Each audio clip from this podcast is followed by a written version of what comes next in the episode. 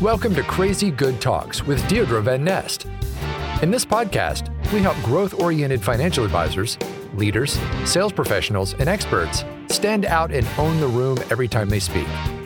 Deirdre will empower you to grab and keep the attention of any audience, live or virtual, make emotional connections with your listeners, and inspire them to take action.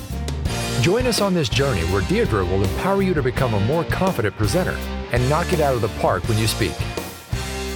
Soft skills are not as easy to quantify, but are just as important to success. Joey Davenport joins Deirdre Van Nest in this episode of her podcast. Joey has been in the financial services industry for nearly three decades, but is also an entrepreneur and international speaker. Deirdre, please tell us more about Joey. Well, here's the thing about Joey. If you spend any time at all in the financial services industry, you can't not know him. He's everywhere, and he is the president and co founder of Hoopis Performance Network in Chicago. And they're one of the top training firms in the financial services industry. Now, I know we have listeners who are not in the financial services industry, so please don't tune out. We are going to be talking about some research that is pertinent to the industry, but I promise you this research goes beyond financial services. It's going to apply to you as well. So so stay with us. I think one of the coolest things though about Joey is that he is the lead singer in a rock band called Hot LZ. So welcome Joey and tell us about Hot LZ. Are, you're obviously not touring on the road these days. What are you guys doing? Deirdre, thanks for having me. Great to be here with you. And yeah, we're not touring. We uh, we had a gig outside by the lake back in November before it, or late October before it got uh, too cold. We're just honing our craft till uh, things open up. But the good news is, when things open up, hopefully this summer, people are going to be desperate to hear live music. So it should be a yes. to be in a, a band. A lot of pent up demand. Absolutely. I had the privilege of hearing you perform a couple of years ago at LAMP. And I remember you did an amazing rendition of Mustang Sally. And I think you might have done Proud Mary for me as well. That's one of my favorite songs. So I'm hoping I can convince you to do a little something for us before we close out. Uh, we'll see. We'll see how the uh, interview goes. okay. All right. All right. Think about that. As you know, you know, I started my podcast at the end of January and, and kind of the formula is you do the first couple solo, right? So it, it's just it's just me. And then you start thinking about who you want as guests on the show. And you were definitely one of the top names I had for the show. I had actually promised my friend and your friend Brad Swinehart he could go first, but then you did something that kicked him out of first position. So Brad, please forgive me, but I was scrolling through LinkedIn you did a piece of research and wrote an article called The Soft Skills Gap. And as soon as I saw that, Joey, I was like, ah, stop the feed. And it totally caught my attention. I read the article, absolutely loved it. And it relates with what we do here at Crazy Good Talks. So I knew I wanted to have you on the show to just t- talk to our listeners about the soft skills gap, talk about it as it relates to the financial services industry, but really, I think to the professional uh, world at large and and what we need to do about this problem. So Joey, can you just define what the soft skills gap is for us? Yeah, first of all, I think just a level set between soft skills versus hard skills. You know, hard skills are things like technology training. And it, a lot of times in schools, it's things like math and science that's very objective. But in the business world, you know, it's technology training, it's compliance, it's things along those lines, which are very measured and there are key performance indicators around it. And so those are the things that are accentuated. Whereas soft skills are really skills, especially in the business world, on connecting with other people. These are sales mm-hmm. skills. This is empathy. This is emotional intelligence. There's been a lack of focus on soft skills, I would say, over the last five to 10 years, not just in the financial services space, but in all verticals. And there's a couple of reasons for that. First of all, technology really came on the scene, you know, in the last five to 10 years, in particular, the last five years. So we started talking about CRMs and LMSs and the sales world, you know, those uh, kind of took shelf space. Also, a lot of product training goes on, especially in, in the world of selling. They want to know about this product and that product and need more product knowledge and features and benefits and those things. And lastly is compliance, you know, in particular financial services. Compliance training has become a big requirement. It is very important, definitely. But with the focus on tech and product training and compliance, soft skill training really took a back seat. And it's interesting because since the pandemic, soft skills are a premium these days, being able to empathize and being able to listen and, and, demonstrate emotional intelligence, you know, in virtual meetings and things. And and one of the last thing I'll just say about this, it's you know, this is across a lot of verticals. When you look at onboarding new professionals these days, home offices are all vying for shelf space, the different departments, whether it's product or, you know, in our world, it's underwriting and, and different things. They're all trying to vie for shelf space in that initial training program. So there's the best intentions of developing a great sales effectiveness program for new professionals. But when it comes out on the back end, there's a lot of hard skill stuff just because the home office departments are trying to get their things, uh, you know, in that small shelf space. And so that's why soft skills have really taken a back seat to these hard skills training. But I think the pandemic has really created a reshuffling and more of a priority on the importance of these soft skills. That's a great and, and a very thorough explanation. I couldn't agree with you more. You know, when I came on the scene, Joey, back in 2010, I really had to convince people that this wasn't just some fluffy woo woo, right? Like focusing on your communication skills and storytelling skills. And and I've definitely seen over the years people buying in more and now people coming to me saying we need this. I'm I'm grateful for that because we, we do need this. I mean, we're dealing with human beings beings, and human beings need to and want to connect with other human beings on an emotional level. Otherwise, you don't really need a human being. One of the things that I thought about the study that was really interesting is you talked about an MDRT study called generational confidence. Can you just talk for a couple minutes about what that found? Because I thought this was fascinating. And I think this has a lot of implications for the financial services industry. But I think even if you're not in that industry, you're another professional service provider, you're in sales, you can kind of extrapolate this for your own work. And what they found is that 85% of consumers across all generations, so from the silent generation to millennials, said that it was more difficult to trust a financial professional today versus five years ago. Uh, interestingly enough, the roundtable asked advisors or producers that same question, and only 57% of producers thought that to be the case. So there's even a blind mm. spot amongst advisors of this trust crisis.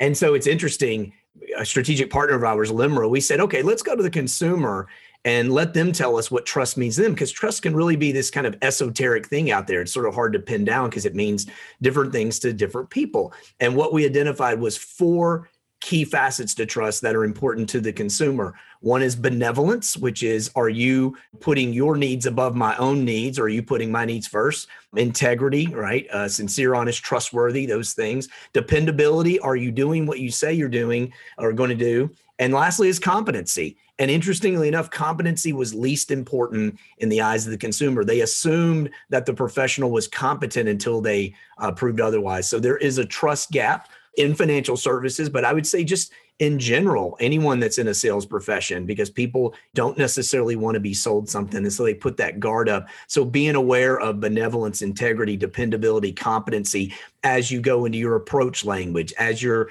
engaging with people throughout the sales process and conveying language and things along those lines is super important to bridge in that trust gap.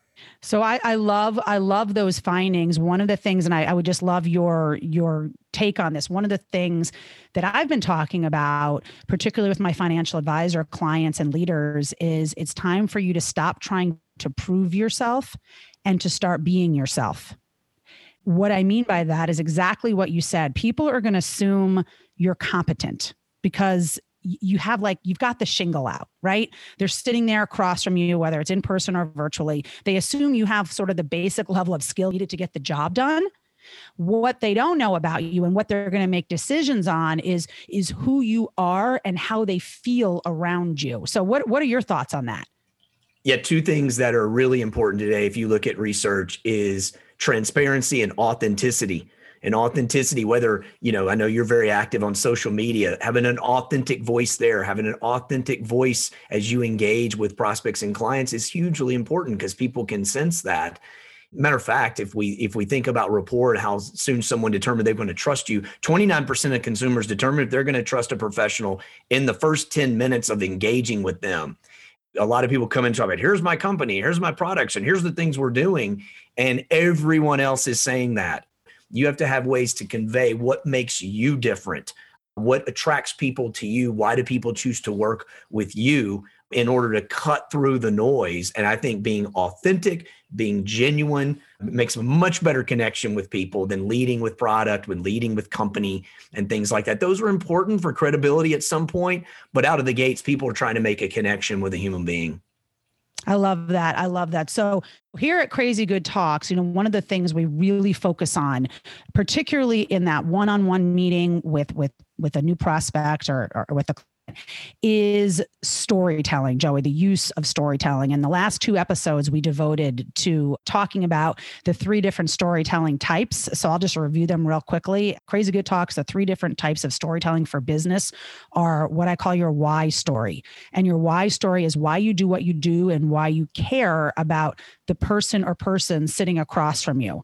The second is what I call your desire story. And your desire story are typically stories about clients that you've helped get great results. It's the same results that the person or person sitting across from you want, right? So you tell a story illustrating. That's a great story for a kind of a persuasion situation where you don't want to sound salesy. Mm-hmm. And then the third are stories or analogies to make a point. And those are the types of stories that you use when you want to illustrate a point or make something, you know, difficult difficult or complex simpler. One of the things that I've been, one of the drums I've been beating, particularly in the industry of financial services, is that advisors should lead with their why story. So let's say when was this? Last week? No, actually, it was just, this feels like a long week. So it wasn't last week, it was just Wednesday. Hmm. I was doing a training for a group of leaders in the industry. And one of the leaders who is still a producer said, you know, when I sit down with clients, I go through kind of like, this is who I am. These are the things that make me great. These are my credentials. This is our company. I challenged him and I just said, you know what? That's nice and that could be done at some point. But I think what they really want to understand is like who you are, what makes your heart beat as a person, and can they connect with you? And he was very resistant to that idea. So what what are your thoughts there, Joe? I'd love to hear how you would answer that question to that leader.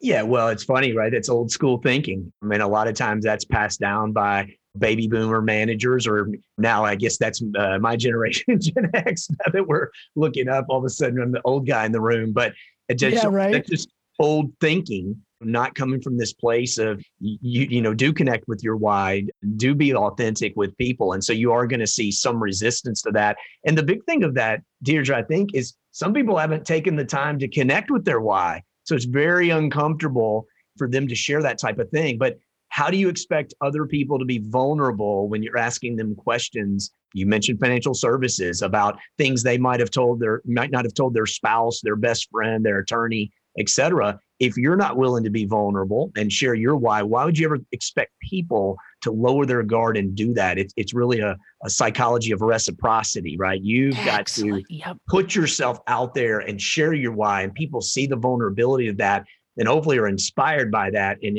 it causes them to respond in kind. And and Deirdre, I will also, since you mentioned storytelling, which I know you're the the master of, I've learned so much from you over the years of just following your work with it. You know, one thing about storytelling in financial services, but I think this applies everywhere, is, and this is a behavioral economics principle, people are irrationally optimistic that things are not going to happen to them. Mm. Right? I, I naturally think that things are not going to happen to me. If you look at the percentage of of people that get car insurance on a rental car, it's 13% because people think they're naturally a, a, a good driver, right? In the world of financial services, people think that, think that bad things are not going to happen to them.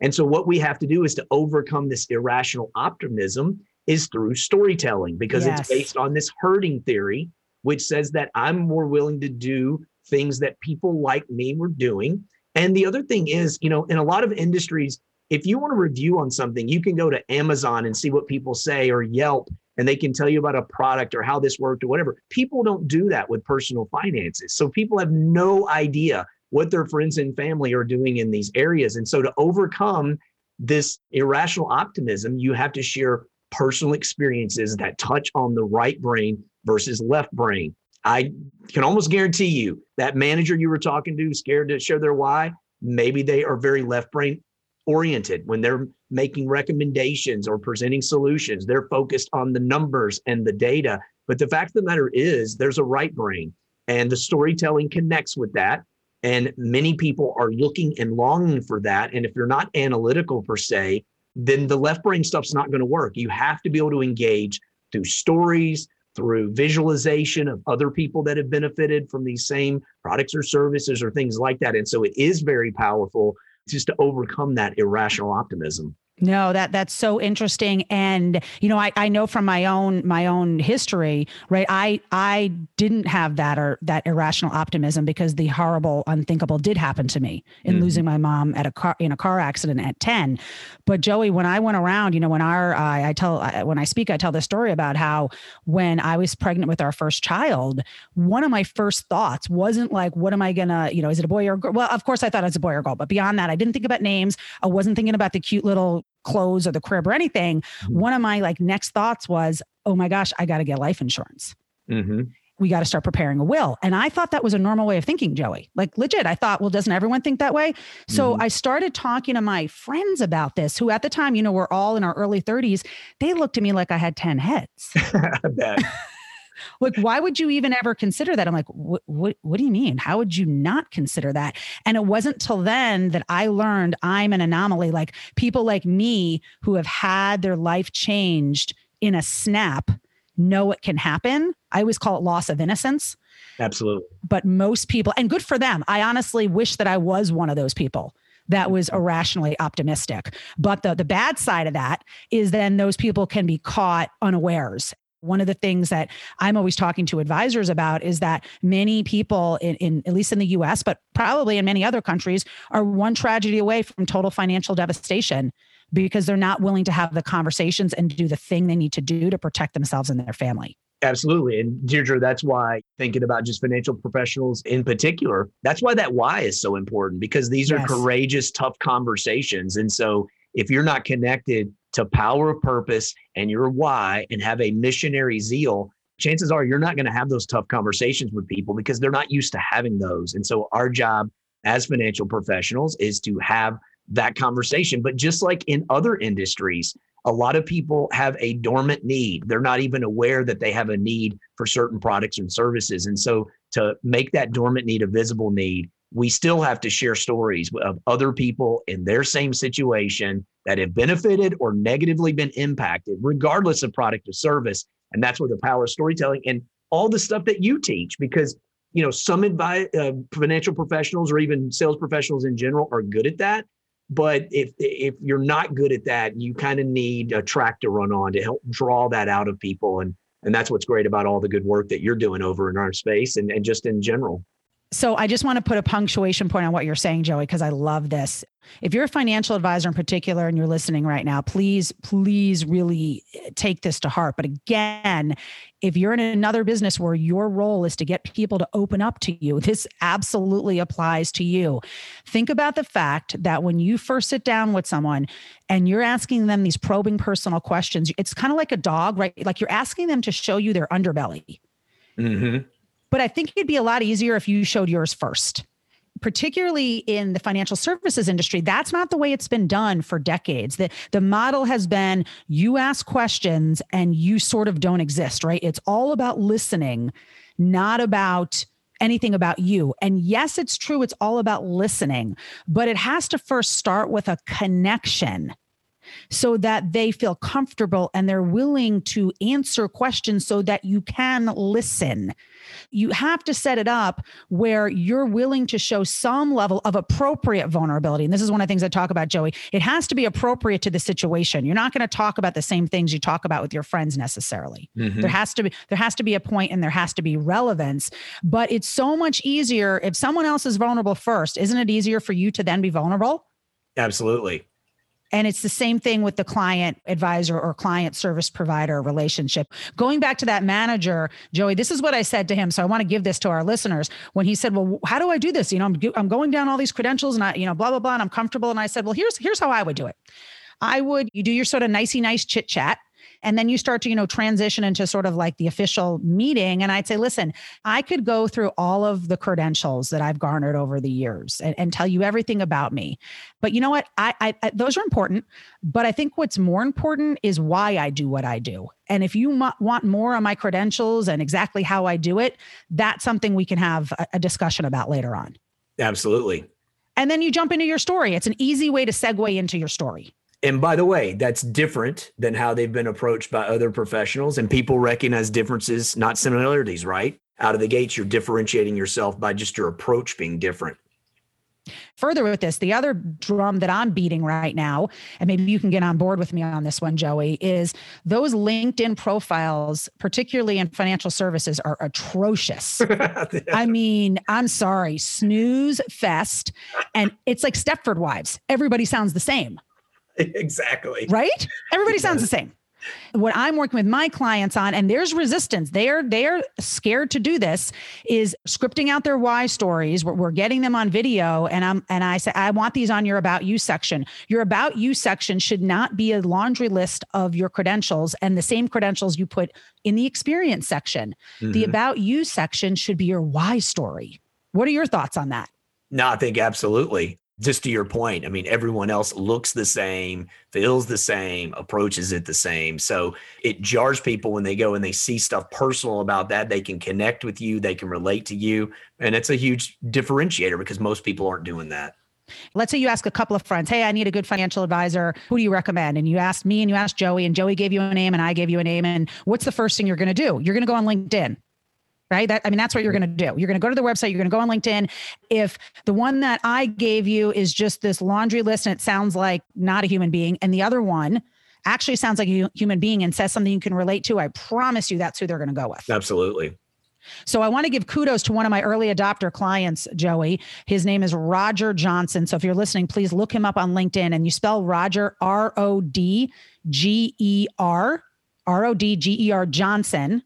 He's with New York Life and he has his about story, his why story on the about section of his LinkedIn page. And it's awesome.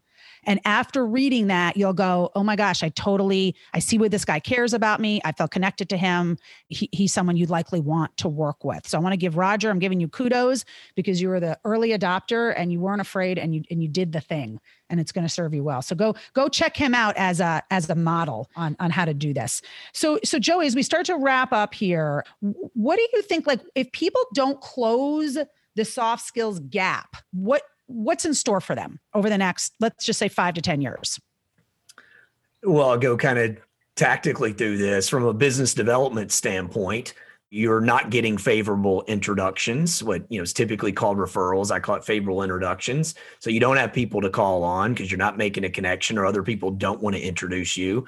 Heaven forbid you go into cold calling. I always say cold calling is god's punishment for failing to prospect. And so that's what you end up resorting to. From an engagement standpoint you're not they're not engaging you enough to where they're going to allow you to ask questions to get into their world which means that you know from a discovery process you're going to be more transactional versus relational. You're going to lead with product not your process if you're not embracing these skills. And then from a quote unquote closing standpoint people love to buy but they hate to be sold. And mm. you end up falling into this stereotype of the stereotypical quote unquote close where i always say that the close is just the next natural step in the process, you know, coming out of the discovery process.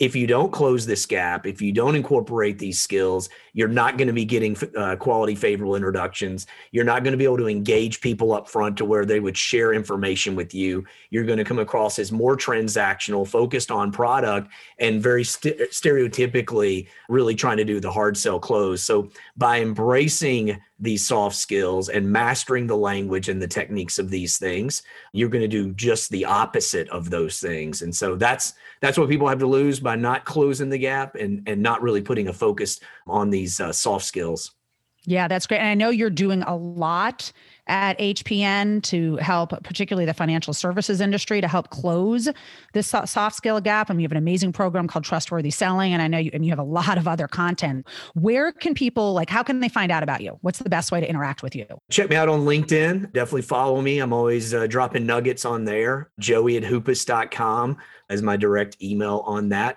Hoopis.com is our website. So there's a number of great resources on there. There's skill assessments and systems assessments for managers. And since you mentioned trustworthy, I'd say our trustworthy website, trustworthysellinginfo.com, trustworthysellinginfo.com Uh, there's a great section in there with different tools and resources and things that really any professional could benefit from, but in particular, I'd say financial professionals. I'm going to talk about where people can find me in one second, but do you think you'd play us a little something to close us out? Perhaps? A little song, a little yeah, I'll play. Uh, I'll play a little short one so that we don't uh, take up too much of the podcast time. Okay, that's. I appreciate it. I appreciate it. Okay, if you want to learn more about Crazy Good Talks, you can go to crazygoodtalks.com. I too am on LinkedIn a lot with a lot of content. Deirdre Van Nest, and please, if you're enjoying listening to this podcast, you can subscribe. Spotify, iTunes, iHeartRadio, pretty much anywhere you can subscribe, and I would be blessed and honored if you would uh, pass us along to a friend. So, Joey Davenport, thank you for for being here. Thank you for taking the honor of being my first guest on my podcast. Super happy to have you here and thank you for all this great content. Thank you for all the research you're doing and all the studying you're doing to show just support and validity for for what we kind of know in our heart to be true, but I love that you're actually doing some research so we can talk about it in that way. And yeah, if you wouldn't mind closing us out with a with a couple of notes, I would be thrilled. Perfect. Deirdre, honored that I'm your first guest. Thank you so much for that. I've enjoyed it. Always enjoy hanging out with you and spending time with you. And I'll do a song, just the last half of a song that I wrote just a couple years ago that's appropriate for today. It's called Everybody Sing to Me. Everybody sing to me. Freedom, if you lose it, you'll see them. People gotta choose it and best take a stand. Seeing you losing comes to the end. I said, listen to the music, cause I'm ready to begin. Everybody sing to me. Freedom gonna make you believe. Anybody praying for peace? Think it's just time to release this disease on your knees, beg please. There you go. Love it. Woohoo! Thank you, Joey. And check out Hot LZ on uh, YouTube. We got a, a, lot of original music and covers on there. So I might as well plug that while I'm at it, right? Absolutely. Thanks Absolutely. a bunch, Deirdre. I appreciate you and uh, all the great work you're doing and honored to be your first guest. So I uh, really appreciate it. Thank you for listening to the Crazy Good Talks podcast. Click the subscribe button below to be notified when new episodes become available. The information covered in this podcast represents the views and opinions of the guest and does not necessarily represent the views or opinions of Accelerated Performance LLC. The content has been made available for informational and educational purposes only.